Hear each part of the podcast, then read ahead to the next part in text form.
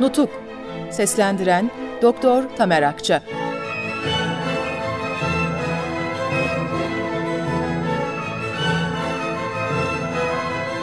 20. Bölüm Karakol Cemiyeti Biz Erzurum'da kongre kararlarının her tarafça anlaşılmasını ve topyekun uygulanmasını sağlayıcı tedbirleri almaya çalışırken bize Karakol Cemiyeti'nin genel kuruluş düzüğü ve Karakol Cemiyeti'nin genel görev yönetmeliği diye basılı bir takım kağıtların bütün orduya, komutan, subay, herkese dağıtıldığı bildirildi.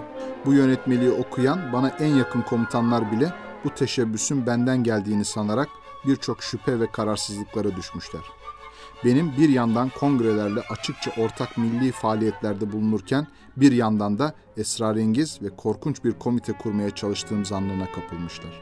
Gerçi bu örgütün ve teşebbüslerin elebaşları İstanbul'da bulunuyorlarmış. Fakat teşebbüslerini benim ad ve hesabıma yapmaktaymışlar.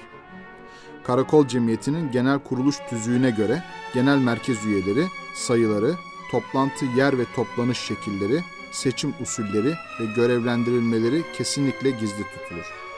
Bir de en ufak bir sırrı açığa vuran, karakol cemiyetine bir tehlike getiren, hatta tehlikeye yol açabilecek bir şüphe uyandıran kimseler derhal idam edilir. Genel görev yönetmeliğinde de bir milli ordudan söz ediliyor ve bu ordunun başkomutanı Büyük Kurmay Heyeti, ordu, kolordu ve tümen komutanlarıyla kurmayları seçilmiş ve tayin edilmiş olup gizli tutulur. Bunlar görevlerini gizli olarak yaparlar açıklaması okunur. Efendiler, derhal komutanları uyararak bu tüzük ve yönetmelik hükümlerini asla uygulamamaları gerektiğini ve bu teşebbüsün kaynağını araştırmakta olduğumu bildirdim. Sivas'a varışımdan sonra oraya gelen Kara Vasıf Bey'den anladım ki bu işi yapan kendisi bazı arkadaşlarıymış.